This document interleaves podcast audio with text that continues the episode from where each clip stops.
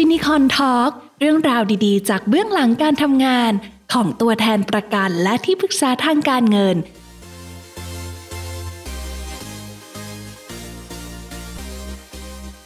พันโทหญิงผู้ช่วยศาสตราจารย์ ดร จิตวีนา มหาคีตะ อาจารย์ประจำภาควิชาสรีรวิทยาหน่วยแพทยศาสตร์ศึกษา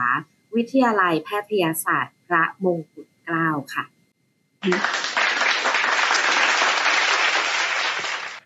หรือว่าเรียกสั้นๆอาจารย์จูนใช่ไหมเลยนะคะก็ก็ขอบคุณมากมากนะคะ ที่ติดต่อแบบคุยกันนี่ก็อยากบอกว่าเรียกจูนเฉยๆก็ได้นะคะ ขอบคุณค่ะ แล้วก็สวัสดีทุกๆท่านนะคะยินดีค่ะสวัสดีค่ะ แล้วก็แน่นอนนะคะสองพี่สาวของเรานะที่อยู่ประจำรายการ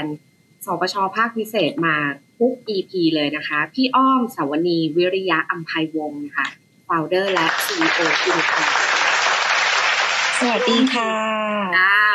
รวมถึงพี่กุ๊กนะคะ คุณวัชรินวิสุทธิพงษ์ถาวร co-founder ฟินิคอนค่ะค่ะสวัสดีค่ะทุกท่าน สวัสดีอาจารย์จูนด้วยนะคะ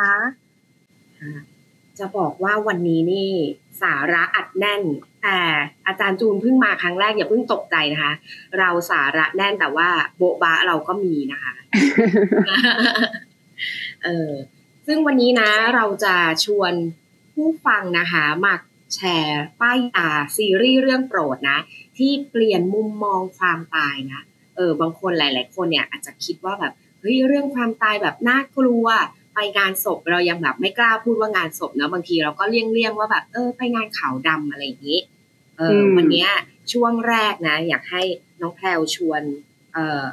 เพื่อนๆมาป้ายยาซีรีส์นะ แล้วก็ช่วงที่สองนะคะ ก็จะเป็นช่วงที่เราจะมาคุยกันว่า เอ๊ะ แล้วถ้างั้นเนี่ยเออเมื่อเราได้แลกเปลี่ยนมุมมองความตายแล้วเนี่ย เราจะมีการเตรียมตัวก่อนตายหรือว่า ช่วงระยะสุดท้ายเนี่ยก่อนที่จะไปถึงวันนั้นเนี่ยเราเตรียมตัวได้ก่อนเนาะทั้งทางกายและใจเนี่ยเป็นยังไงเดี๋ยวอาจารย์จูนจะมาเล่าให้ฟังนะคะ และปิดท้ายนะคะ ด้วยเรื่องของการวางแผนอนาคตเนาะพอเรารู้แล้วเนี่ยการวางแผนอนาคตเพื่อที่เราเตรียมตัวนะ ด้วยการเลือกประกันชีวิตแน่นอนต้องได้ผู้เชี่ยวชาญนะ ได้ข้อมูลจาก ผู้เชี่ยวชาญทั้งสองท่านนะคะ ก็คือพี่อ้อมกับพี่กุ๊กนะคะ จากฟินิคอนนั่นเองค่ะ เย่อ่ามาค่ะพาร์ทแรกของเราก็สบายๆเนาะเราก็จะมาถามมาแชร์กันดีกว่าว่า เอ้ยมีใครแบบได้ดูซีรีส์หรือว่าหนังอะไรก็ตามที่เกี่ยวข้องกับการตายแล้วทำให้เรารู้สึกแบบ ประทับใจหรือว่าได้ข้อคิดแนวคิดอะไรจากหนังหรือว่าซีรีส์เรื่องนั้นนะคะ ไหน audience ของเราเนาะมีมีใครที่แบบว่ามีหนังที่เกี่ยวกับความตายแล้วประทับใจอะไรบ้างไหมคะ อยากขึ้นมาแชร์กับเราไหมเอ่ยเพราะว่าส่วนตัวแล้วอะแพลเองก็ถึงแม้จะเป็นคนดูหนังเยอะเนาะแต่ว่าเป็นคนไม่ค่อย ไม่ค่อยดูหนังที่เกี่ยวที่เกี่ยวข้องกับเรื่องความตายเท่าไหร่อ่ามีออเดียนส์เราขึ้นมาแล้ว เยอะเลย สวัสดีค่ะ สวัสดีค่ะ และสวัสดีใหม่ค่ะ สวัสดีค่ะ ไหนไหนเป็นยังไงบ้าง มีเรื่องชื่อซีรีส์ไปต้องรู้อายุแน่เลยทำไม มันเป็นซีรีส์เก่ามากแล้วอะค่ะ ซีรีส์ของ เอ่อญี่ปุ่นที่ชื่อว่า One Lit of Tear เอ้ยเอ้ยเออแพลเคยได้ยิน แต่ว่าไม่เคยดูนะ แต่ว่าพี่ละปู่รหัสสิเออ เคยแบบ เคยแชร์เรื่องไว้ในแบบ Facebook อะไรเงี้ยแบบมันดีมาก หัวใจสลายปู่รหัส ปู่รหัสก็คือประมาณแบบไม่ไม่กี่รุ่นก่อนหน้าแพลวโอเคโอเค ก็คือว่าเป็นซีรีส์ของญี่ปุ่นที่เกี่ยวกับเออเด็กผู้หญิงคนหนึ่งอะค่ะ ที่เขาเออบังเอิญเป็น โรคร้าย ซึ่งเป็นโรคที่มันไม่ได้แบบเสียชีวิตทันที แต่ว่ามันกินระยะเวลายาวนานเป็นสิบสิบปีกว่าเขาจะกว่าเขาจะเสียชีวิตลงค่ะ ก็จะได้เห็นความเขาเรียกว่าความผิดปกติของร่างกายทีละเล็กทีละน้อย แต่ด้วยด้วยความที่มันเป็นโรคที่มันไม่มีทางรักษาได้อะค่ะ เขาก็ต้องอยู่กับสิ่งที่เขาเป็นอย่างนั้นจนกระทั่งวันสุดท้ายของชีวิต อืมอืมใช่แล้วก็คนที่เคยเป็น puppy love ของเขาอะ่ะก็มีเขาเป็นมีเด็กผู้หญิงคนนี้แหละเป็นแรงบันดาลใจที่จะไปเรียนต่อทางด้าน เอ่อหมอที่รักษาโรคที่เป็นโรครักษายากแบบเนี้ยค่ะ ค่ะ แล้วพี่นิดรู้สึกว่าได้เรียนรู้อะไรจากเรื่องนี้ได้เรียนรู้ว่า คือบางบางทีเนี่ย ถ้าเกิดเราพูดถึงการจากไปที่แบบด่วนกระทันหันทันทีเนี่ย โอเคแหละว่ามันมันเป็นเรื่องที่ทำใจได้ยากก็จริง แต่ว่าในทางกลับกันอะอย่างคนที่เขาเป็นโรคที่เป็นโรครักษาไม่หายโรคที่รักษาได้หายยากแล้วก็เป็นโรคที่ ที่เขาเรียกว่าอะไรมันเป็นโรคที่หายากอย่างเงี้ยค่ะค่ะ แล้วเขาจะต้องใช้ชีวิตอยู่อย่างเงี้ย ไปเรื่อยๆในในขณะที่เขาก็ไม่สามารถที่จะทำอะไรได้ แล้วครอบครัวก็ต้องมาคอยดูแลซึ่งระยะเวลาขนาดเนี้ยยาวนานขนาดเนี้ยสิบกว่าปียี่สิบปีอะอืมันระหว่างกว่าจะจะถึงวันสุดท้ายของชีวิตน่ะมันมีค่าใช้จ่ายมีอะไรมากมายที่เกิดขึ้นตรงนั้นนะคะอืมซึ่งถ้าถ้าเราได้ ถ้าเราสามารถที่จะเตรียมให้ได้ให้ได้อยู่ได้นานขนาดนั้นนะเตรียมไม่ว่าจะเป็นเออเขาเรียกว่าอะไรอะปัจจัยในการเออรักษาโรคหรือว่าเออค่าใช้จ่ายด้านต่างๆเงี้ยมันก็มันก็ดีไปแต่ถ้าสมมติว่าเราไม่มีหรือเรามีไม่พออย่างเงี้ย กลายเป็นว่าคือคนที่ป่วยอะก็ลำบากจากที่ลำบากอยู่แล้วก็จะลำบากยิ่งไปอีก แล้วก็ครอบครัวก็ลำบากไปด้วย อืมก็คือ ทำให้เรารู้สึกว่าเราต้องต้องเตรียมตัวอะไรบางอย่างรองรับเรื่องนี้ไว้ด้วยใช่ไหมคะใช่ค่ะ อืมเออจริงเนาะบางทีเราก็คิด คิดแต่ชีวิตปัจจุบันเนี่ยแบบณ ปัจจุบันกินอยู่ใช่แล้วก็ะไรอย่างสมมติว่าอ่าสมสมมติว่าคนที่จากไปด้วยสมมติว่าเป็นอุบัติเหตุอย่างเงี้ย เขาไปทันทีอย่างเงี้ยมันไม่ได้มีอะไรที่จะต้องที่จะต้องแบบเป็นภาระค่าใช้จ่ายในระยะยาวเหมือนคนที่เป็นโรคอะค่ะ อืมอืมซึ่งสมัยนี้คนเป็นโรคก็เยอะเนาะอย่างแบบใช่มะเร็งอะไรอย่างนี้เนาะที่แบบหรือแบบโรอคย่างหัวในใจในเรื่องอะก็คือเด็กผู้หญิงอืมคนเนี้ยเขาเป็นโรคกล้ามเนื้ออ่อนแรง เพราะฉะนั้นเนี่ยเขาจะเริ่มจากการที่เขาอะเอ่อหกล้มหกล้มแบบซึ่งปกติคนที่หกล้มเนี่ยจะเอาเข่าลงแล้วก็เอามือตาม แต่กลายเป็นว่าเขาเนี่ยล้มไปทั้งทั้งล้มทั้งยืนแล้วก็ล้มทั้ข้างงตัวแตกใช่ล้มทั้งตัวไปอย่างนั้นน่ะ ซึ่งตอนแรกก็ยังไม่เอกใจจนค่อย ๆ หลังๆก็คือ เออไม่มีแรงเดิน แล้วก็จนสุดท้ายกว่ากว่าเขาจะจบชีวิตลงมันก็ผ่านไปเกือบยี่สิบปีอะค่ะอืมอืมก็คือค่อยๆทรมานแบบเขาเรียกว่าอะไรระบบระบบการหายใจมันค่อยๆหยุดไปเอง ค่ะเออทรมานจริง ใช่ อย่างที่พี่นิดบอกเลยอะเรานึกภาพไม่ออกเลยเนาะว่าแบบเอ้ยถ้าถ้าคนในครอบครัวเราหรือเราเป็นเองอะไรเงี้ย แล้วแบบอืมคือแค่ปีสองปีก็ว่านานแล้วนะนี่ใช่คือใช่อยู่เป็นใช่แบบเป็นสิบสิบปีอะค่าใช้จ่ายก็ต้องเยอะตามจริง อืม ใช่คือเรื่องเนี้ยดูดูซ้ำด้วยแล้วก็ร้องไห้ร้องไห้ทั้งทั้งสองครั้งเอ๊ะมันใช่เป็นหนัร้องไห้ทุกตอน เป็นซีรีส์ค่ะ ใช่เออน่าดู แต่น่าดูจริงเพราะว่าแพลจำได้ตอนที่แบบปูรหัสแบบแชร์ไว้ก็ดูแบบคือมันน่าดูแต่ว่าเป็นคนแบบ กลัวเรื่องดราม่าแบบนี้กลัวร้องไห้กลัวน้ำตาแตก แตกแน่นอนค่ะเรื่องนี้คือแค่ชื่อก็บอกแล้วว่า One อะไรนะ One Thousand Litre of Tear ใช่ไหมเออเออ One One Litre of Tear ก็คือ บันทึกน้ำตา บันทึกน้ำตาหนึ่งหนึ่งลิตรหรืออืมน่าจะใช่นะแค่ใช่แค่ค่ะแค่ชื่อก็ก็ก็เศร้าแล้วแค่ชื่อก็คือเศร้าต้องเตรียมแล้วว่าดิฉันก็ทำทำ ใช่เพราะว่าจริง ๆ มันเหมือนอืมเหมือนอารมณ์แบบ ค่อยๆเก็บน้ำตาทีละหยดนะให้มันให้มันเต็มลิตรนะใช่ก็คือเขาก็ คือผู้หญิงกลายเป็นว่าสูญเสียความฝันทุกอย่าง แต่ในขณะเดียวกัน เขาก็กลายเป็นแรงบันดาลใจให้กับผู้ชายอีกคนหนึ่งที่จะตอนซึ่งตอนแรกอะ ผู้ชายไม่ได้คิดที่จะเป็นหมอด้วยซ้ำนะใช่อืมแนะนำค่ะ ถ้ายังคิดว่าน่าจะยังยังมีให้ดูลองเซิร์ชหาใน YouTube อประมาณนี้ค่ะ น่าสนใจขอบคุณค่ะ ขอบคุณครับขออนุญาตลงไปนั่งรอข้างล่างนะคะ ได้ได้ได้ได้ได้ขอบคุณค่ะ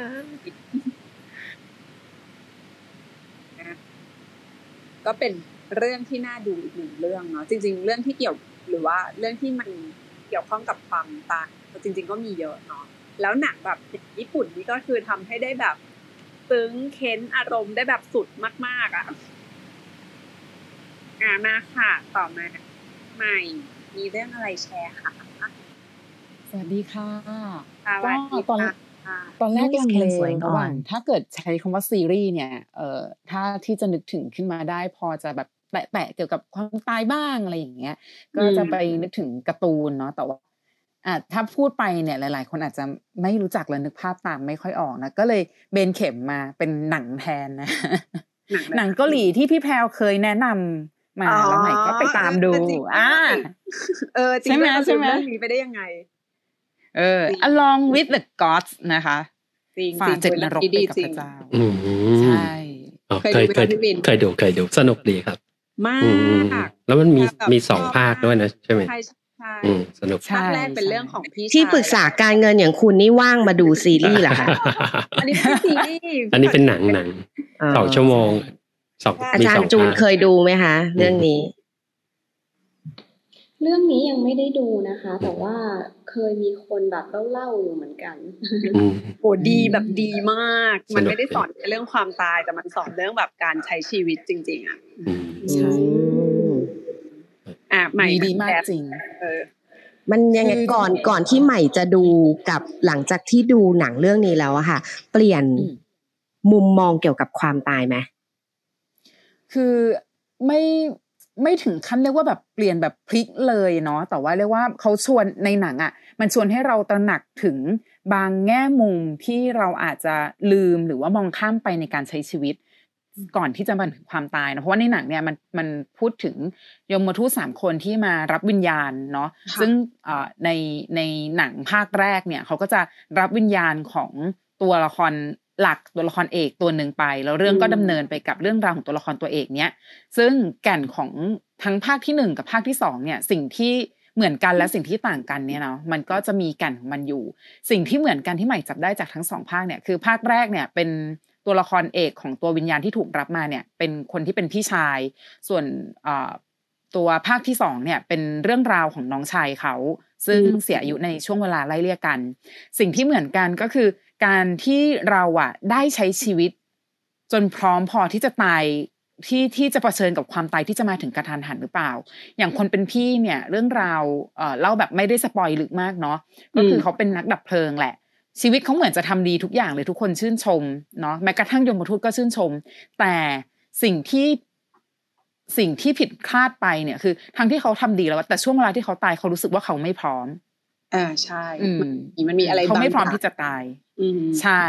ใช่เขายังรู้สึกว่าชีวิตยังมีอะไรที่ต้องไปจัดการ ในขณะฝั่งตรงข้ามนะ ของน้องเนี่ยเป็นทหารเนาะก็เอ่อถึงเขาจะมีชีวิตโดยด้วยด้วยการที่ก็ไม่ได้แบบ ถูกยืดอะไรนะไม่ได้ถูกชื่นชมบูชาเท่ากับพี่ที่เป็นผู้ช่วยชีวิตคนต่างๆ นานานะ แต่ว่าในวันที่เขาจะต้องเสียชีวิตแบบกระทันหันเนี่ย เออเขากลับสามารถยอมรับความตายได้เผชิญหน้ากับความตายได้ดีกว่า อืม อืม แล้วก็ความพร้อมเขามันไม่ใช่เพราะเขาฝึกทหารมา แล้วฉันรู้ตัวว่าฉันจะต้องตายตลอดเวลาไม่ใช่อย่างนั้นเลย แต่มันเป็นเรื่องของการใช้ชีวิตที่เขา ทำให้เขาไม่ไม่ไม่เหลืออะไรที่จะต้องอะไรหรือว่าเสียดายภายหลังแล้ว อืมอืมอืมดีค่ะใช่ซึ่งจริงๆมันมีสามภาคนะ แต่ภาคที่สามมันจะไปเล่าเรื่องของประวัติยมทูตทั้งสามว่า เพราะอะไรเนี่ยถึงจะต้องเป็นสมาคมแก๊งเนี่ยที่จะต้องมาอยู่ด้วยกันและผจญชะตากรรมไปด้วยกัน Noise ก็ cancelling สนุก off มากเหมือนกัน อืมเขามีสามภาคเหรอครับ ต้องตามดูภาคที่ใช่สามแล้ว ไม่ครับไม่ใช่มีสองภาคใหม่เราเอาเหรอเอาแล้วภาคภาคที่พูดถึงเบื้องหลังไม่ใช่ภาคสามเหรอเรื่องเรื่องหมายยามาจำตุ้นอะไรอยู่มาเนี่ยภาคสองเอาเหรอจำผิดสินะ มันเล่ามันเล่าไปพร้อมกับกับเรื่องของน้องชายนี่แหละอ๋ออมใช่ใช่ใช่อืมครับอ๋อใช่ใช่ใช่ภาคสามเขากำลังถ่ายทำอือืมมต้องรอกันต่อไปใช่แต่ใช่ดีมาใช่กอืมใช่ใช่แต่ส่วนตัวชอบภาคแรกมากกว่าเพราะรู้สึกว่าแบบนั่นแหละ สิ่งที่สิ่งที่พี่ชายเออสิ่งที่พี่ชายไม่ได้ทำนั่นแหละ คือสิ่งที่สอนชีวิตเราได้ดีมากการเล่าเรื่องก็ดีเนาะมันพลิกไปพลิกมาแล้วมันก็คาดไม่ถึงด้วยใช่โอ้โหใช่ประทับใจทุกคนเล่นดีมากพลิกตั้งแต่ไม่ใช่แค่ต้นเรื่องยันปลายเรื่องนะพลิกตั้งแต่ภาคแรกต้นเรื่องภาคแรกไปจนจบภาคสองอะจริงจริง ค่ะครับดีมากดีมากใครยังไม่เคยดูแนะนำนะโอเคใครงั้นที่แบบว่า ไม่ชอบดราม่าหนักหน่วงมากหรือแต่ว่าเรื่องเนี้ยทำดราม่าได้กำลังดีเออมีมี action ด้วยมีลุ้นระทึกด้วยอ่าอืมมีตลกด้วยเบาใช่ใช่โอเคแทรกข้างั้นแทรกเดี๋ยวได้ดีคุณใหม่ป้ายยาไว้ เพื่อนๆก็ไปตามหาดูกันได้นะคะๆงั้นตอนนี้พี่อ้อมขอไปดูสองเรื่องนี้ก่อนได้ไหมคะวันละเดี๋ยวพี่ไปตอนนี้เลย เดี๋ยวเดี๋ยวเราจบรายการกันครับอ๋อแบบว่าเล่าซะจนอยากอยากดูแล้วดูเลยเออแต่ต้องดูจริง อันนี้อามาสค่ะอามาสขอบคุณใหม่มากขอบคุณใหม่ขอบมาคุกณคค่ะรับขอบคุณค่ะ แล้วพี่อ้อมพี่กุ๊กพี่วิน หรืออาจารย์จูนมีมีอ่าป้ายยาเพื่อนๆไหมคะครับ ของผมนะครับของผมมีซีรีส์ถ้าล่าสุดที่ชอบเนาะเกี่ยวกับความตายจะเป็น เอ่อ Move to Heaven ครับอืมอืมเป็นเป็นเรื่องเกี่ยวกับบริษัทอะไรนะ เก็บกวาดที่เกิดเหตุเก็บกวาดอ่าที่ที่มีแบบคนเสียชีวิตอะไรอย่างเงี้ยครับอืมอืมเขาก็ก็ได้ดูไปสองตอนอ่าดีมากๆ ก็คือแต่ละแต่ละตอนก็จะมีคนเสียชีวิตนี่แหละ ครับค่ะประประเด็นหลักๆของของอันเนี้ยก็คือ เป็นบริษัทที่เหมือนตั้งใจเก็บกวาดที่เกิดเหตุ เพื่อที่ อยากรู้แมสเซจของคนตายอะครับ เพื่อที่จะไปสื่อสารให้กับญาติ หรือว่าเป็นคนที่รักอะไรเงี้ยเขาก็จะเก็บทุกอย่างให้มันออกมาได้ดีที่สุดครับซึ่งมันจะมีวัฒนธรรมของเกาหลีกับญี่ปุ่นจะคล้าย ๆ กันนะครับ คือเขาจะให้ความเคารพกับคนตายมากอะไรเงี้ยครับ ไม่ว่าไม่ว่าการเก็บของที่มีอยู่อะไรเงี้ย หรือ เคยดูซีรีส์เรื่องหนึ่งแต่จำไม่ได้แล้วเกี่ยวกับอะไร จะคล้าย ๆ กัน แต่เป็นการทำความสะอาดศพครับ อันเนี้ยแต่คล้ายของหญี่นังปุ่นคล้ายหนังของญี่ปุ่น ชื่ออมเรื่อง Departure อืมนะใช่ซึ่งก็จะเป็นก็นั่นแหละแล้วคือตัวเอก ตัวเอกเขาจะเป็นเหมือนเด็กพิเศษ เขาจะมีความจำมีการปฏิดประต่อที่ดีอะไรอย่างเงี้ยแล้วคือแต่ละแต่ละตอนมันจะมี มันจะมีข้อความที่แบบเราคาดไม่ถึงอะครับ ที่แบบ เอ้ย คนตายมีเมสเซจบางอย่างนะที่แบบอยากจะบอกแต่คืออาจจะไม่ได้บอก แต่ก็อาจจะบอกผ่านพฤติกรรมการกระทำอะไรเงี้ยค่ะอืมถ้าแบบสปอยเล็ก ๆ มันจะมีบางตอนที่แบบเออเหมือนกับแม่เขาก็อยากจะบอกลูกหรืออาจจะขอโทษลูกหรือจะมีบางอย่างที่เขายังไม่ได้ทำอะไรเงี้ยเขาก็จะเก็บไว้อืมก็ซึ้งดีครับอืม ดูแล้วก็น้ำตาแตกกันไปใช่เพราะส่วนใหญ่อะมันจะเป็นเคสที่ว่าด้วยความที่คนเราอะ เวลา เราไม่รู้หรอกนะว่าพรุ่งเนี้ยเราจะตายหรือเปล่าใช่มันก็เลยมีหลาย ๆ ภารกิจในชีวิตเนาะที่อาจจะยังไม่ได้ทำหรือยังแบบยังทำไม่เสร็จอะเออใช่เพราะฉะนั้นบริษัทนี้ก็เลยเหมือนทำหน้าที่ส่งครับภารกิจอันเนี้ยให้มันสำเร็จนั่นเองใช่อืมจะดูแล้วมันจะคล้ายๆนักสืบเนาะแต่เป็นอ่านักใช่ใช่ใช่เออใช่แต่เป็นนักสืบแบบเวอร์ชั่นอบอุ่นอะไรเงี้ยอืมค่ะประมาณนี้อืมเหมือนแบบกลายเป็นแก้คดีด้วยใช่ไหมใช่อืมประมาณจะนี้บอกว่าเท่าที่ฟังมานะคะ ผู้ฟังของเราเนี่ย ส่วนมากเนี่ย มีมุมมองความตาย ค่อนข้างเป็นมิตรเนาะเออ ไม่ไม่ไม่ได้แบบว่า กลัวหรือว่ามองว่าเป็นแบบ ด้านที่แบบเลวร้ายซะทีเดียว คือแน่นอนแหละ ไม่มีใครอยากตายหรอกใช่ไหมเออ แล้วก็ไม่ได้มีใครที่แบบอยากให้แบบเออเหตุการณ์แบบเนี้ยมันเกิดขึ้นกับเราหรือว่าคนใกล้ตัว แต่มันก็เป็นธรรมดาของชีวิตเนาะทีเนี้ยถ้าเราอะมีการเตรียมตัวเนาะมันก็จะได้ไม่มาแบบว่า รู้งี้นะ เอออมจะได้แบบว่าไม่ไม่ต้องมาแบบ เออให้ให้บริษัทที่เขาจะต้องมาแบบว่า Move to heaven move to heaven เออเราสามารถ move ได้ด้วยตัวเองเนาะด้วยการวางแผนชีวิตก่อน ไม่ว่าจะเป็นเดี๋ยวนี้เขาก็เริ่มคุยกันเรื่องของพินัยกรรมชีวิตเนาะหรือว่าอืม living will ซึ่งอันเนี้ยเออมันก็คล้ายๆการทำพินัยกรรมที่เป็นแบบเรื่องทรัพย์สินเนาะแต่ว่าพินัยกรรมชีวิตอะมันกว้างกว่าเรื่องของทรัพย์สิน ก็คือเอ่อเกี่ยวกับเรื่องของเราสามารถออกแบบได้นะว่า เราอยากตายแบบไหนจัดงานกี่วัน ถ้าเกิดเรา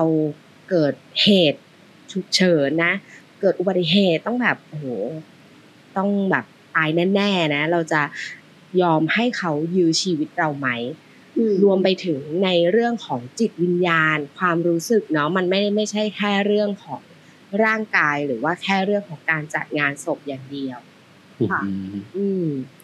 ซึ่งอันเนี้ยต้องถามอาจารย์จูนแล้วค่ะ เออว่าเราควรจะมีการเตรียมตัวยังไง เพราะว่าวันหนึ่งอะทุกคนอะ เกิดแก่เจ็บตายเป็นเรื่องปกติเนาะแล้วเราก็ไม่สัจธรรมที่จริงที่ใช่สุดแล้วเราก็ไม่รู้ว่า ตอนเนี้ย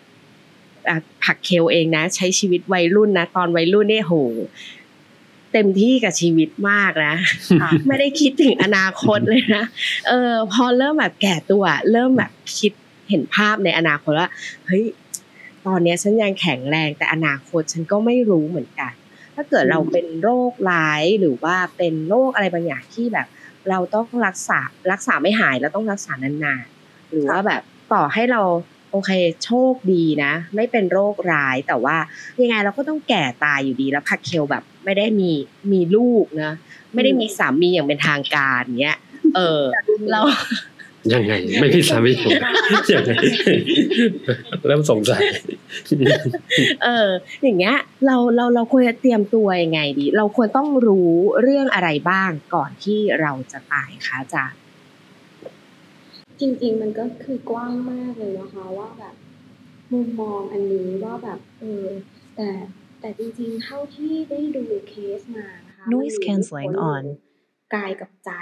ใจนี่ขอแบบอนุญาตรวมเป็นแบบ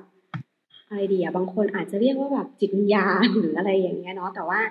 เออสุดท้ายแล้วมันก็คือคุณภาพของใจอะนะคะ อย่างเมื่อกี้อะค่ะที่แบบคุณวินพูดถึงหนังเรื่องหนึ่งใช่ไหมใช่ Departure ไหมคะ Noise cancelling อันนั้น off. ที่ยกมาใช่ Departure ไหมเอ่ย อ๋ออะ move to heaven move move to heaven อัน Move to Heaven เนาะแต่ครับว่าก็เป็นเหมือนกับคล้ายๆพยายามจะส่งให้แบบได้ทำอะไรบางอย่างที่เป็นภารกิจสุดท้ายก่อนที่จะจากไปก็เลยแบบจริงๆอะค่ะ มันเหมือนกับแต่ละเคสนะ ไม่ว่าจะเตรียมทันหรือไม่ทัน แต่ว่าตรงสุดท้ายเนี่ย สิ่งสำคัญมันคือแบบใจของเขาเนี่ยพร้อมที่จะแบบไปหรือเปล่าเลยเนาะแต่ทีนี้เหมือนกับว่า ถ้าจะพร้อมหรือไม่พร้อมเนี่ยค่ะ มันก็จริง ๆ ขึ้นอยู่กับทุกวันเนี้ยเลยนะ จะเอาเรื่องกายหรือว่าเรื่องใจก่อนดีอะค่ะ ได้หมดค่ะกายก่อนก็ได้ค่ะ ถ้าเอาเรื่องกายเนี่ย ที่ที่ถ้าจะแชร์จริง ๆก็คือพูดถึงในแง่ของทุกคนคงรู้อยู่แล้วเนอะว่าทุกวันนี้ถ้าแบบว่าเราจะรักษาสุขภาพ เราก็จะพยายามแบบ เออจะได้เจ็บป่วยน้อยที่สุดตรงจุดนั้นเดี๋ยวแบบอาจจะไม่ได้ไม่ได้พูดถึงแต่จะพูดถึงว่าเออมุมมองที่บางคนนะคะ ไม่เข้าใจดีกว่าว่าในระยะสุดท้ายก่อนที่จะเสียชีวิตเนี่ยเออมันมันเป็นยังไง ก็คือแบบบางทีอะจะเจอปัญหาบ่อยมากว่าแบบทำไมคุณหมอไม่ให้น้ำเกลือทำไมแบบเออแต่จริงๆแล้วอะค่ะ ถ้าเราเข้าใจในช่วงท้ายเนี่ย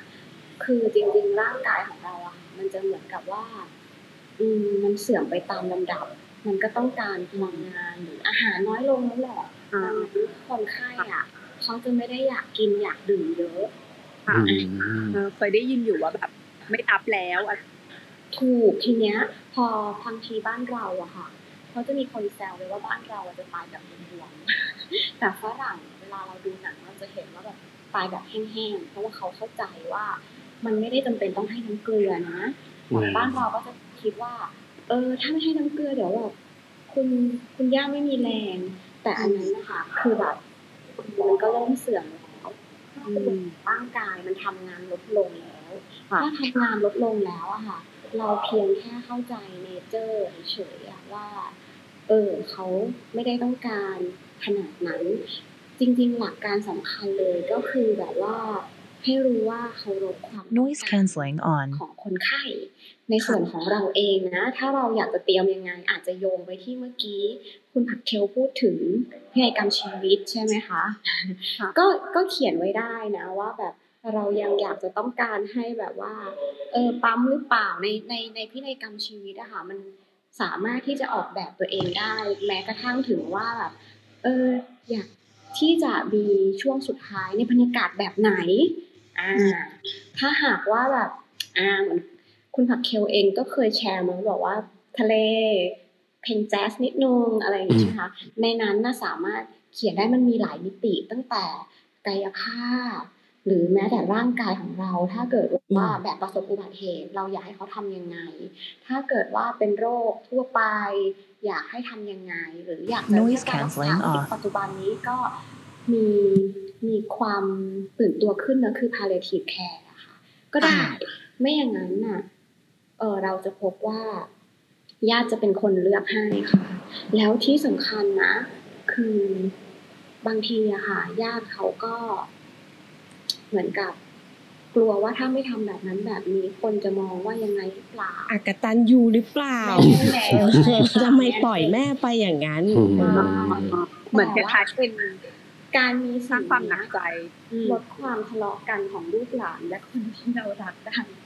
ออ แล้วก็อืมสามารถเปลี่ยนแปลงได้ตลอดเวลา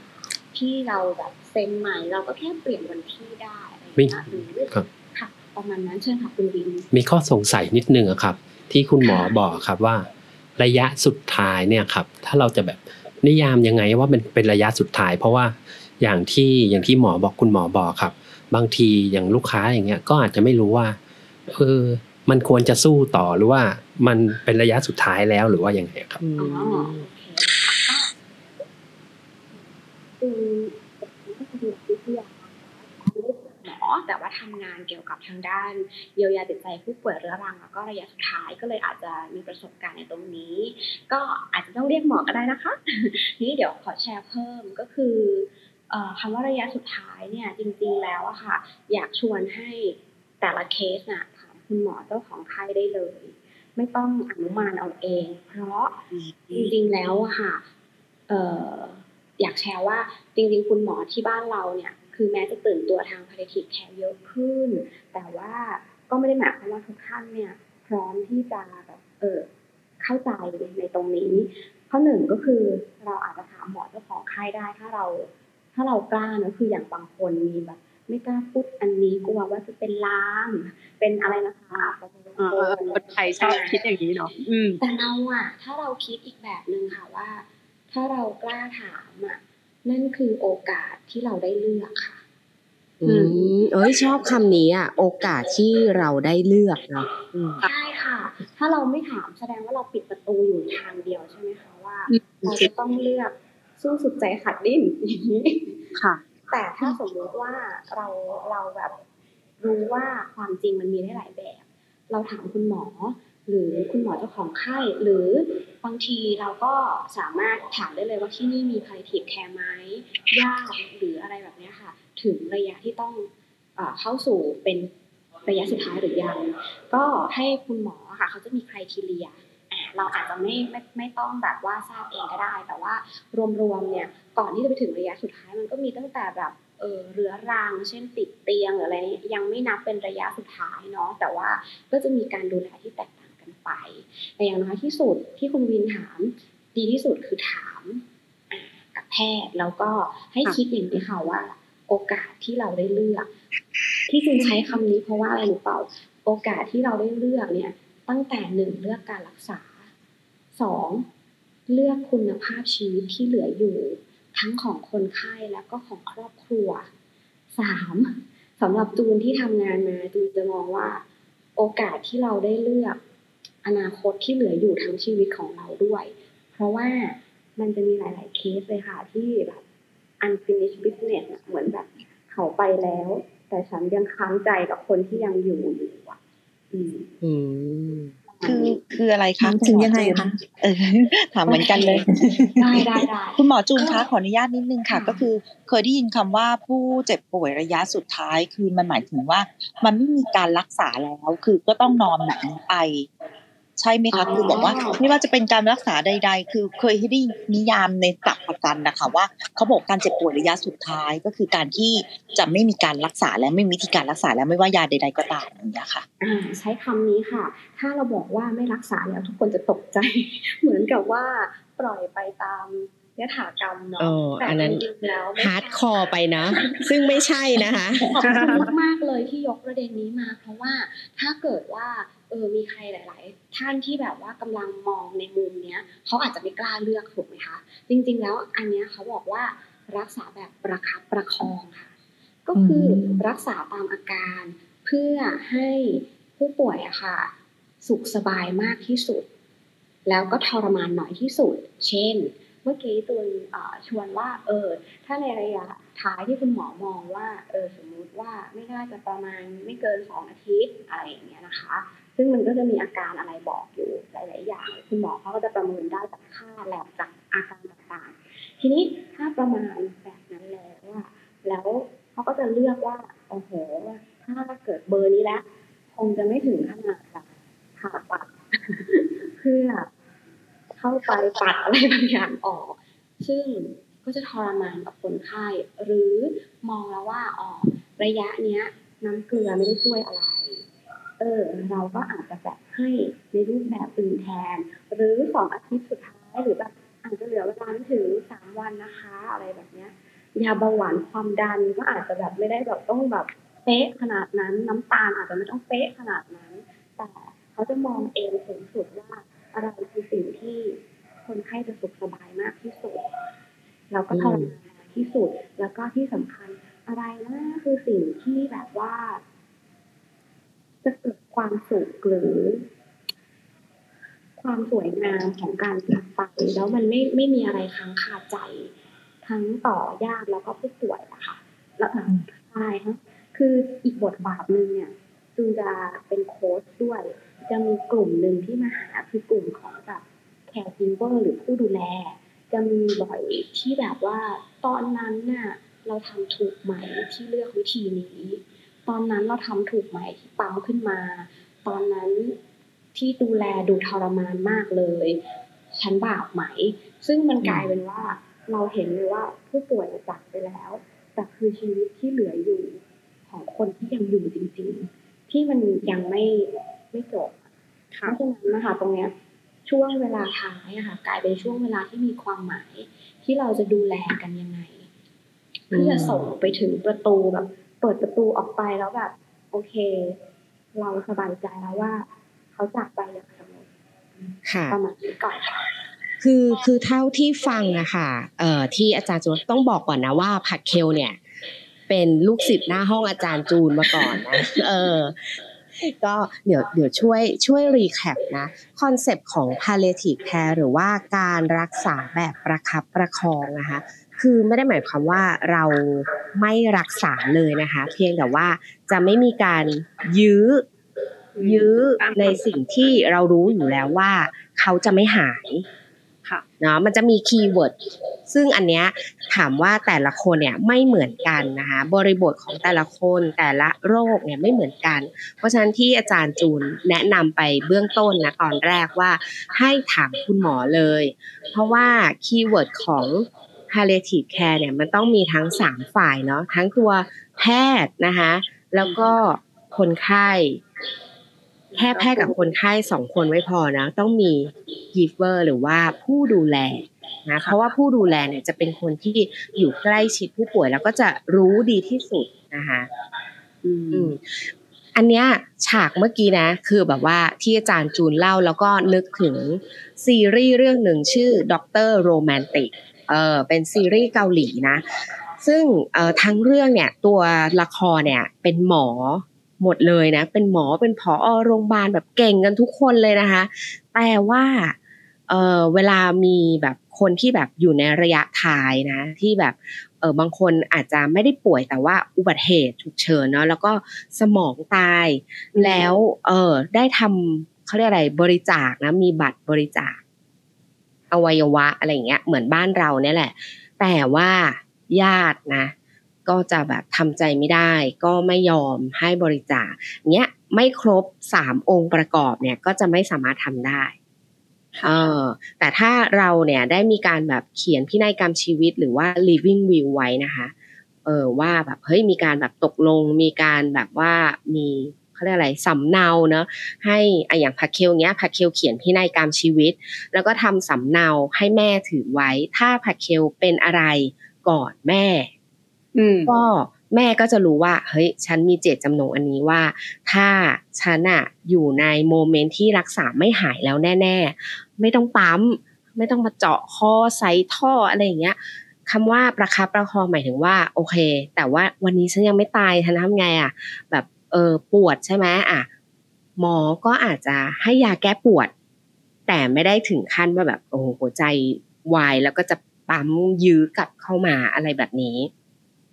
อันนี้มันมันมีบริบทของความซับซ้อนเนาะแต่หลักๆก็คือไม่ใช่ปล่อยไปตามยถากรรมอะอันนี้ข้อแรก แล้วก็ข้อสองคือองค์ประกอบต้องคุยกันทั้งสามฝ่ายนะคะ ก็คือ หมอคนไข้แล้วก็ ผู้ดูแล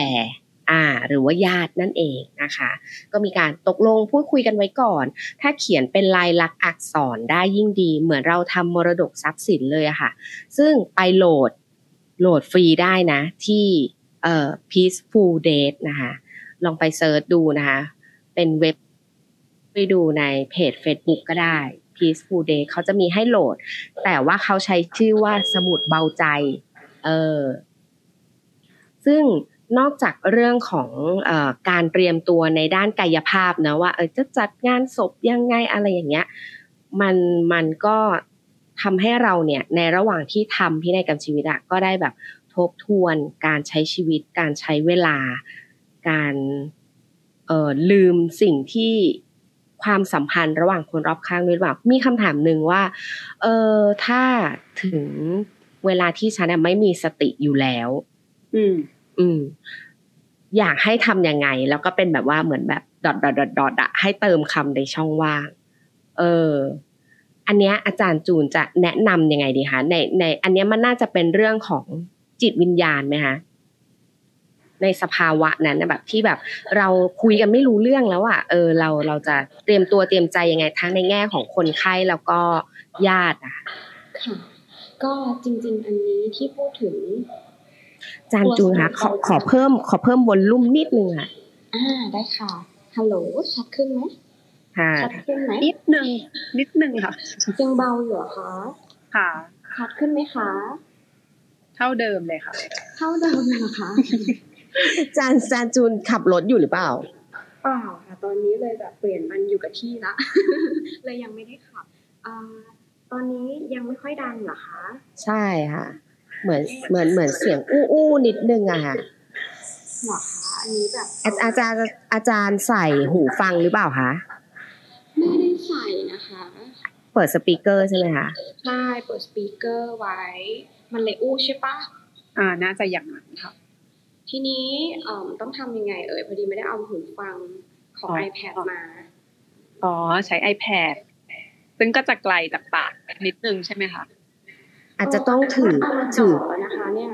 เอาเหรอคะจ่อแล้วด้วยไม่เป็นไรไม่เป็นไรอาอาจจะอาจจะรบกวนอาจารย์แบบดังกว่าปกตินิดนึง แล้วเดี๋ยวเดี๋ยวแพรวกับผักเคลช่วย recap เนาะเพื่อทวนเพื่อนๆให้อีกทีหนึง audience ทุกคนแบบบอกมาว่า อาจารย์คุยดีมาก แต่ละข้อความแต่ละ message คือดีมาก ทุกคนแบบตั้งใจแต่เบามาก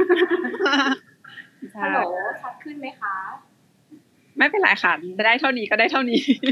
ไม่เป็นไรเดี๋ยวช่วย recap ให้ค่ะเปลี่ยนไปใช้มือถือแล้วก็ใช้อ๋อ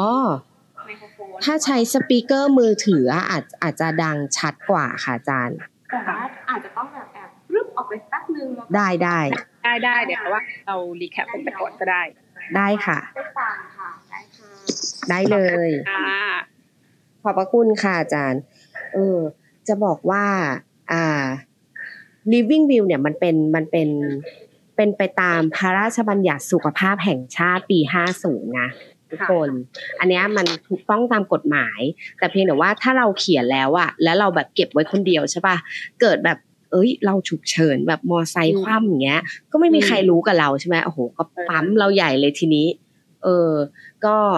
ก็จะไม่เป็นไปตามเจตนา เพราะฉะนั้นเนี่ยทำสำเนาแล้วก็ไว้กับคนที่ใกล้ชิดกับเรานะคะ เมื่อกี้พูดถึงในซีรีส์เรื่อง Doctor Romantic คือตัวละครอะเป็นหมอเนอะแล้วเวลาแบบมีผู้ป่วยที่แบบ เออแบบระยะสุดท้ายแน่ๆ แบบไม่รอดแน่ๆอย่างเงี้ย ก็จะหมอก็จะพยายาม palliative care ซึ่งแบบเออซีรีส์เรื่องนี้คือแบบ beyond มากนะ เพราะว่าในปีที่เขาออนแอร์ เรื่องเนี้ย ในเอเชียยังไม่ค่อย ไม่ค่อยเออไม่ค่อยแพร่หลายเท่าไหร่ใช่ ในวงที่มันกว้างขวางเนาะแต่เมืองนอกอะมีมาตั้งนานแล้วนะคะแล้วคือคนก็ยังยังไม่ค่อยเข้าใจนะว่าแบบ เอ๊ะฉันจะเป็นลูกอักตันยูหรือเปล่า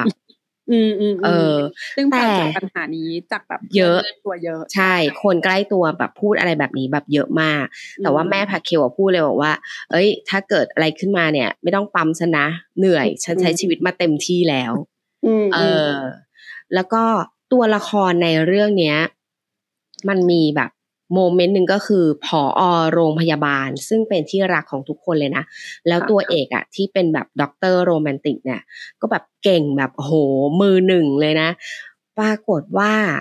มารู้ที่หลังว่าเป็นมะเร็งระยะสุดท้าย หมายถึงว่าตัวผออนะเป็นมะเร็งระยะไม่บอกใครอ๋อแต่ได้แอบบอกกับพยาบาล ซึ่งเป็นพยาบาลผู้ชายนะ ได้แอบบอกกับพยาบาลไว้หนึ่งคนว่า ถ้าเกิดฉันแบบหมดสติขึ้นมาไม่ได้สติ นั่นแปลว่าฉันพร้อมจะไปร่างกายฉันไม่ไหวแล้ว ปล่อยฉันไป อย่าปั๊มหัวใจ อย่ายื้อใด ๆ ฉันแบบฉันอยากพักผ่อนค่ะ อันนี้ก็ถือเป็น living view อย่างหนึ่งเออ ซึ่งเออปรากฏว่า คุณด็อกเตอร์โรแมนติกเนี่ยแบบ เฮ้ย ไม่ได้ ฉันแบบ ทำใจไม่ได้ที่แบบว่า พอโรงพยาบาลจะแบบต้องตายจากไป ก็ไปปั๊มแบบพยาบาลก็บอกว่า เฮ้ย ไม่ได้ อันนี้ผิดเจตนารมณ์ของพออะไรเงี้ย กลายเป็นว่าสุดท้ายอะเขาอะเออพออก็ฟื้นขึ้นมาเนาะแล้วตัวด็อกเตอร์โรแมนติกก็แบบว่าเหมือนได้มานั่งคุยกันเนาะว่าแบบเออเราอะทำกับคนอื่นอะทำได้นะ เข้าใจพยายามจะบิวให้คนอื่นเข้าใจนะแต่ว่าพอมาถึงตาตัวเองอะ คนที่ตัวเองรักอะ มันทำใจยากเออแต่สุดท้ายก็อ่าโอเค คุยกัน ตกลงกันว่า ถ้ามีครั้งต่อไปอะ จะไม่ยื้อนะอืม อืม ก็ปล่อยให้เขาจากไปอย่างสงบอืม โหอยากให้ spoil ต่อเลยอะเอ้ยไม่ spoil ไปดูเอง ซึ่งซึ่งมันจะมันจะกลับมาที่ keyword ที่อาจารย์จูนได้พูดไว้ก่อนหน้านี้ว่า เราโฟกัสที่คุณภาพชีวิตของคนไข้นะ ของผู้ป่วย ว่าในภาวะที่ที่เหลืออยู่อะช่วงท้ายของชีวิตแล้วเนี่ยเออให้เขามีความเจ็บป่วยทรมานที่น้อยที่สุดนะคะการที่เราไม่ยื้อเนี่ยก็ถือว่าเป็นการช่วยเขาทางหนึ่งเหมือนกัน ค่ะ อืมเขาชอบที่ที่อาจารย์บอกว่าแบบเป็นการทำให้ผู้ป่วยสุขสบายที่สุดทรมานน้อยที่สุด แล้วก็สร้างความสุขและความสวยงาม ไม่ให้มีการค้างคาใจให้กับญาติที่เหลืออยู่ นี่นักนักจดกระโหลกเพชรของเรานี่สามารถแบบว่าจดได้ทุกคำชอบชอบประมาณนี้ค่ะเอ้ยคุณต้องกดเอฟเฟกแล้วนะ คุณวินแบบเนี้ย noise can เออ ไม่ยอมทำงานไม่ยอมทำหน้าที่ เออ ฟังเพลินฟังเพลินเหมือนอาจารย์จับกลับมาแล้วใช่ไหมคะใช่แล้ว ชัดขึ้นไหมคะชัดครับดีงามเลยนะคะครับใช้ใช้ไมโครโฟนด้วยเมื่อกี้พูดถึงอันนึงที่บอกว่าถ้าเกิดดูเหมือนรับรู้ไม่ได้แล้วจะทำยังไงดีใช่ไหมเอ่ยค่ะ อันนี้สำคัญอีกเหมือนกันค่ะ คือคนจะเข้าใจผิดว่าเขาตอบสนองไม่ได้ แปลว่าเขาไม่รู้เรื่อง อันนี้ไม่ใช่ ก็คือ input ก็คือขาเข้าอะค่ะ ยังเข้าได้อยู่นะ แต่ขาออกที่ตอบสนองอะตอบสนองไม่ได้ต่างหากเพราะมันเสื่อมหรือไม่มีเรี่ยวแรงแล้ว เช่น ไม่มีแรงที่จะพูด เพราะว่าการสื่อสารจะลดลงเป็นอย่างแรกๆเหมือนกันอาการอ่อนเพลียจะเกิดขึ้น แต่มันมีเขาเรียกว่าอะไรดี โอกาสทองอยู่นะ คือขาเข้า ขาเข้าเนี่ยยังมีสิ่งที่ดีอยู่สองช่องทางของร่างกาย ที่จะอยู่ไปจนถึงวินาทีสุดท้าย และเราใช้ประโยชน์จากสองจุดนี้ได้คือหนึ่งการได้ยินสองการสัมผัส ดังนั้นค่ะ เราเอากายกับใจมารวมกัน อะไรที่มันดีอะอะไรที่เรารู้ว่าพูดคุยหรือผู้ป่วยชอบ เราสามารถให้ผ่านการได้ยินและการสัมผัสได้ ค่ะโยงอืมามอันนี้คือกายที่สองอันที่แบบ ไม่จำเป็นต้องรู้หมดก็ได้ว่าระยะสุดท้ายอะไรจะค่อย ๆ ไปตามลำดับแต่ขอให้รู้ไว้ว่าปฏิบัติเหมือนรับรู้ทุกอย่าง ค่ะอ่าการได้ยินและการสัมผัสปุ๊บโยงมาเรื่องใจต่อเลย ใจเนี่ยจูนค้นพบว่า อันนี้มันไม่ได้มีเขียนในตำรานะ แต่ว่าจากเคสหลาย ๆ เคสอืมมันประสบการณ์ส่วนตัวหนีไม่หนีไม่พ้นสามอย่าง ค่ะ คือ คุณภาพใจที่ดี เช่น มันมีอยู่แค่สามอย่างก็คือ ลดทางลบสองเพิ่มทางบวกสามถ้าแบบไม่เป็นอะไรกับอะไรหรือเป็นแบบ ถ้าเป็นอย่างพุทธศาสนาก็อาจจะเป็นเหมือนกับว่า เป็นกลางเลยอะค่ะ ไม่ได้ทั้งบวกและลบ อันนี้ก็แล้วแต่แต่ละคนที่ให้คุณค่าเนาะอันนี้เบสิกเลยก็คือลดทางลบเช่นอะไร ถ้าเรารู้ว่า สิ่งเนี้ยคนไข้ไม่ชอบ แล้วเราก็ยิ่งพูดพูดพูดคุยกันในหมู่ญาติหรือทะเลาะกัน มันก็เข้าไปทางการได้ยินได้ อืม ซึ่งเราคิดว่าเขาไม่ได้ยินแล้ว เปล่ายังได้ยินอยู่นะคะอ่างั้นเราก็ลดทางลบ หรือเราไม่ต้องไปรอถึงวันนั้นค่ะ ณวันนี้ เรามีอะไรที่ค้างคาใจอยู่หรือเปล่า เราก็ลดทางลบในเรื่องของจิตใจได้ตั้งแต่วันนี้ เช่นเราจะพบบ่อยมากว่าในช่วงใกล้ ๆสุดท้ายอะค่ะ อะไรที่เคยทำไว้มันมักจะแอบแวบผุดขึ้นมาอืมมีคนไข้คนหนึ่งอันนี้แบบเอ่อเขาเป็นเหมือนสมัยหนุ่มๆหรือยังแข็งแรงดีอยู่ เขาจะชอบแทงกบค่ะอันนี้ก็เป็นความแบบบังเอิญหรืออะไรก็ไม่รู้แต่บางจุดก็ก็อาจจะเรียกว่ามันเป็นเอ่อแล้วแต่เนาะมันอยู่ในจริง ๆ แล้วถ้าเอาจริงๆเลยคือมันอยู่ในจิตใต้สำนึกเรานั่นแหละค่ะ มันก็ช่วงที่ท้ายๆอะค่ะ จะเห็นว่าคนไข้เหมือนร้องแอดแอดแอดแอดแอดแอดอย่างเงี้ยก็มีนะ หรือจะไปนึกถึงเรื่องที่โกรธ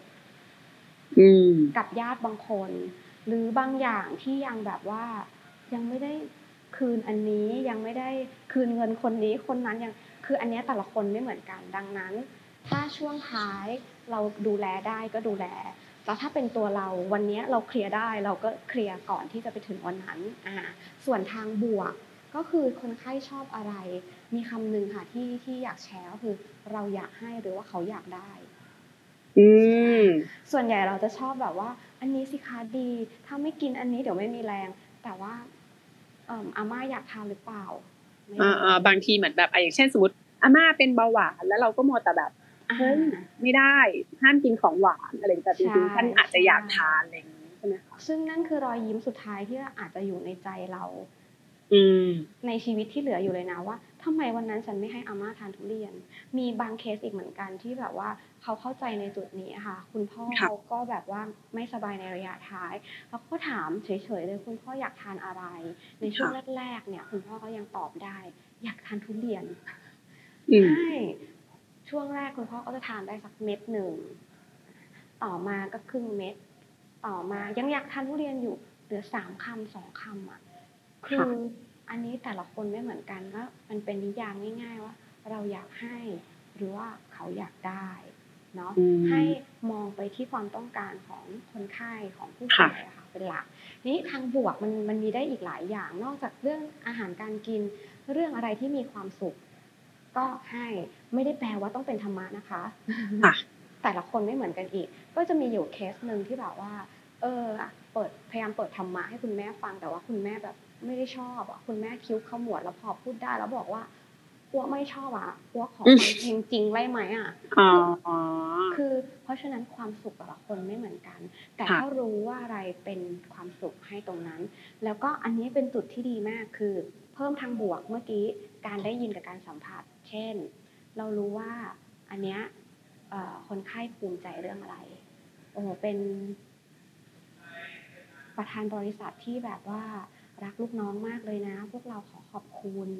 เป็นข้าราชการที่แบบภูมิใจมาก เราภูมิใจที่เป็นลูกของคุณแม่ คือเราสามารถให้ตรงเนี้ยเป็นทางบวกได้ผ่านการได้ยิน ก็กระซิบบอกท่านได้ ไม่ต้องสนใจนะคะว่าจะได้ยินหรือเปล่าทำไมไม่ตอบ อันนั้นไม่ใช่ส่วน ที่เราไปคาดหวัง แต่เป็นส่วนที่เราทำให้ดีที่สุดคือเราใส่เราบอกไปแล้ว อันนี้ดูแลทั้งตัวเองแล้วก็คนไข้ได้เลย สัมผัสการสัมผัสที่อบอุ่นจับมือกอดหอม บอกรักอะไรอย่างเงี้ยค่ะ เราใช้ช่องทางตรงนี้ไปเพิ่มทางบวกได้ ส่วนในสุดท้ายก็คือเรื่องของเป็นกลางเนาะอันนี้ก็แล้วแต่ละคนฝึกมาแต่ละศาสนาอาจจะไม่เหมือนกันบาศาสนาจะเป็นแบบนึกถึงพระเจ้า อันนี้ก็แล้วแต่คนไข้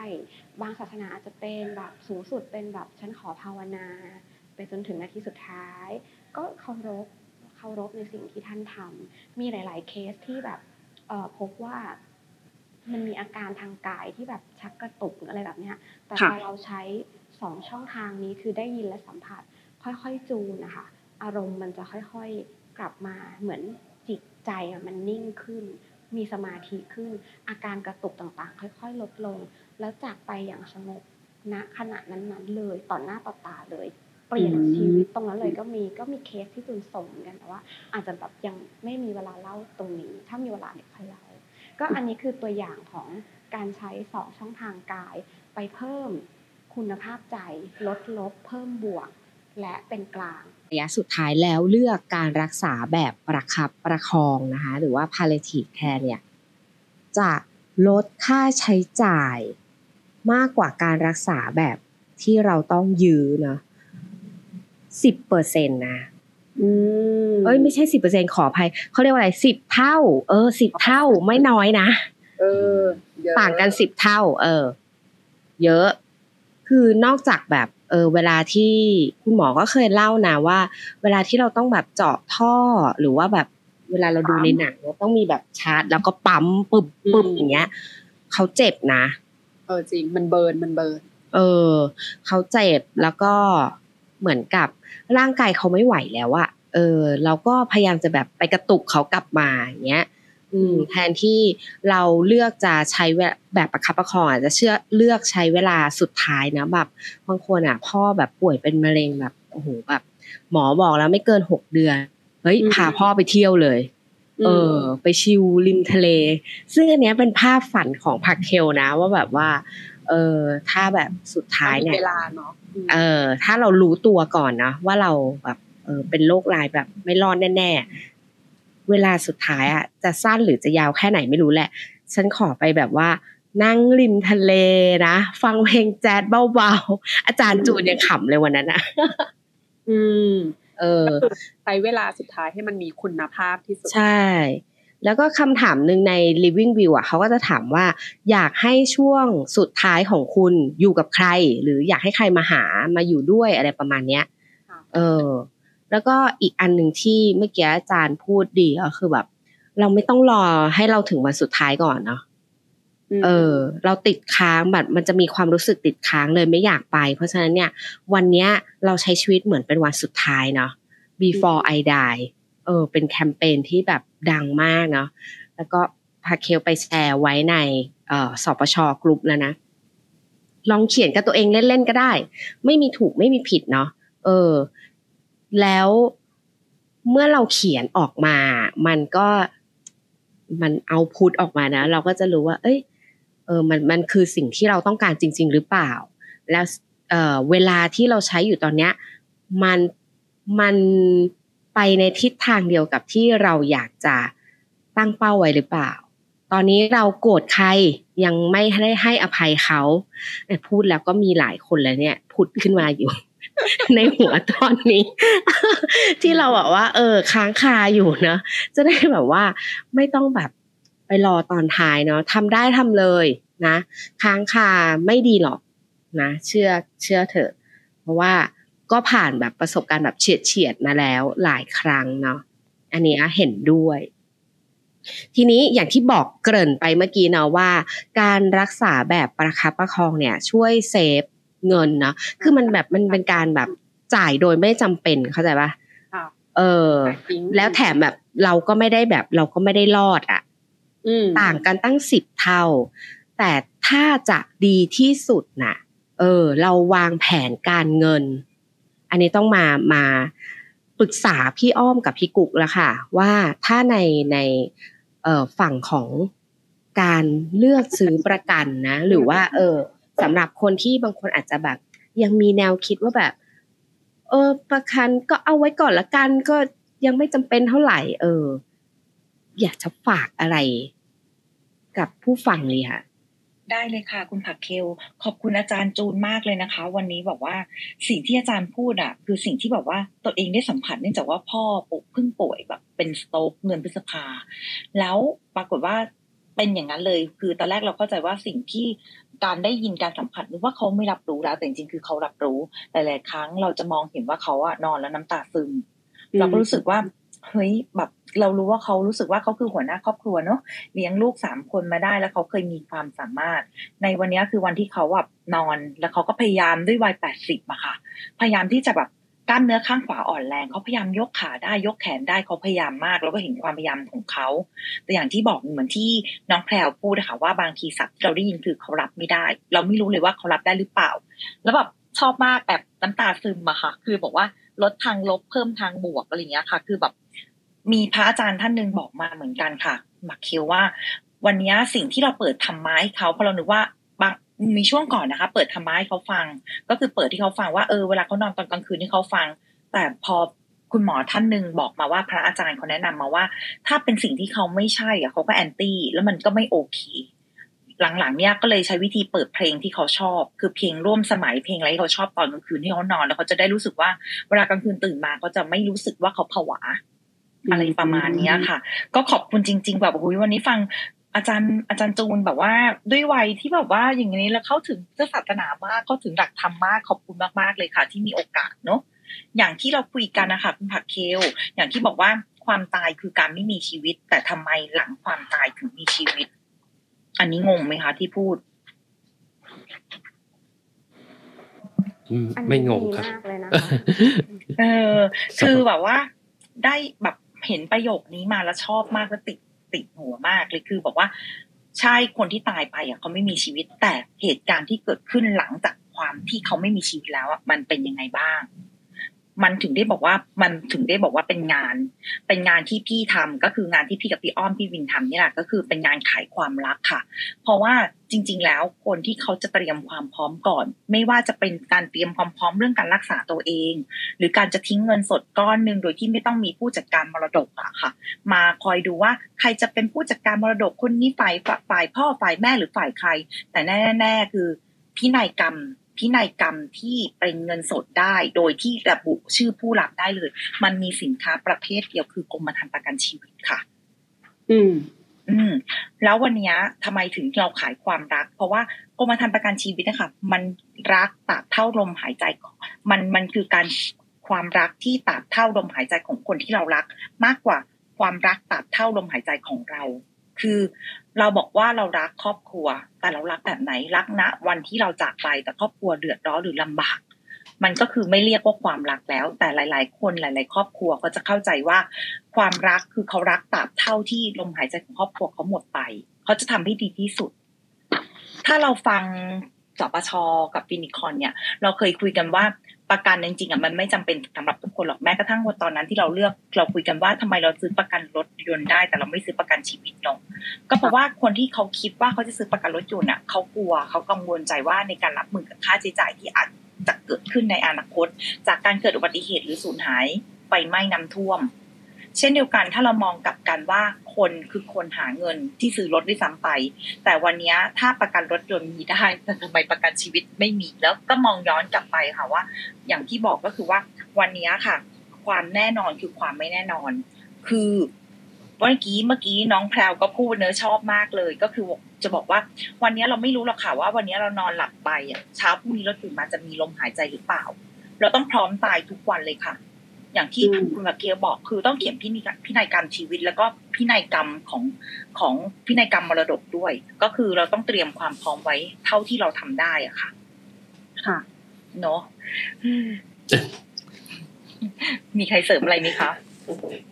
เห็นเห็นเสียงพี่อ้อมแล้วก็ทำไมอะมีมีมีแอบถอนหายใจนิดนึงครับทำไมอะทำไมอินอินอินด้วยใช่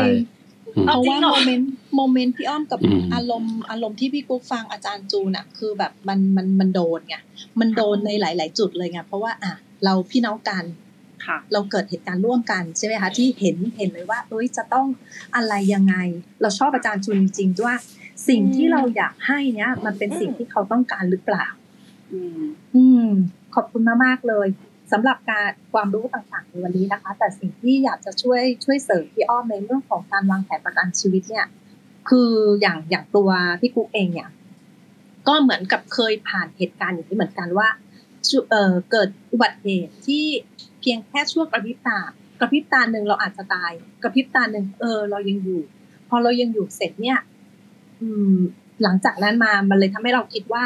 work life balance เนี่ย มันเป็นสิ่งที่ดีแล้วก็สำคัญสำหรับเราจริง ๆ เราจะต้องไม่ว่าจะก่อนเเตรียมตัวก่อนตายเนี่ย เราจะต้องหาจุดการทำงานการใช้ชีวิตในครอบครัวจุดที่พอดีสำหรับเรา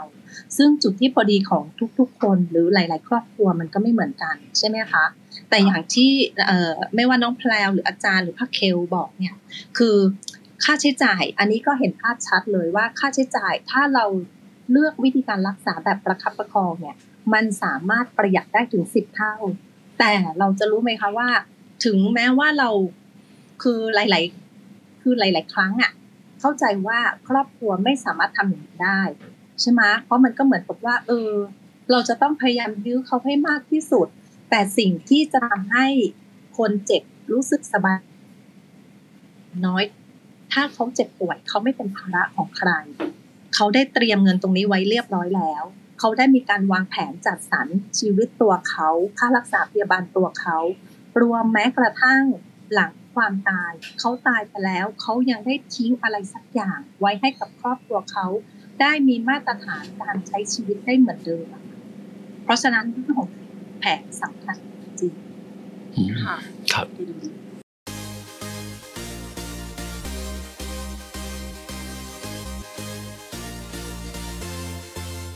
ฟินิคอนทอล์กเรื่องราวดีๆ จากเบื้องหลังการทำงาน ของตัวแทนประกันและที่ปรึกษาทางการเงิน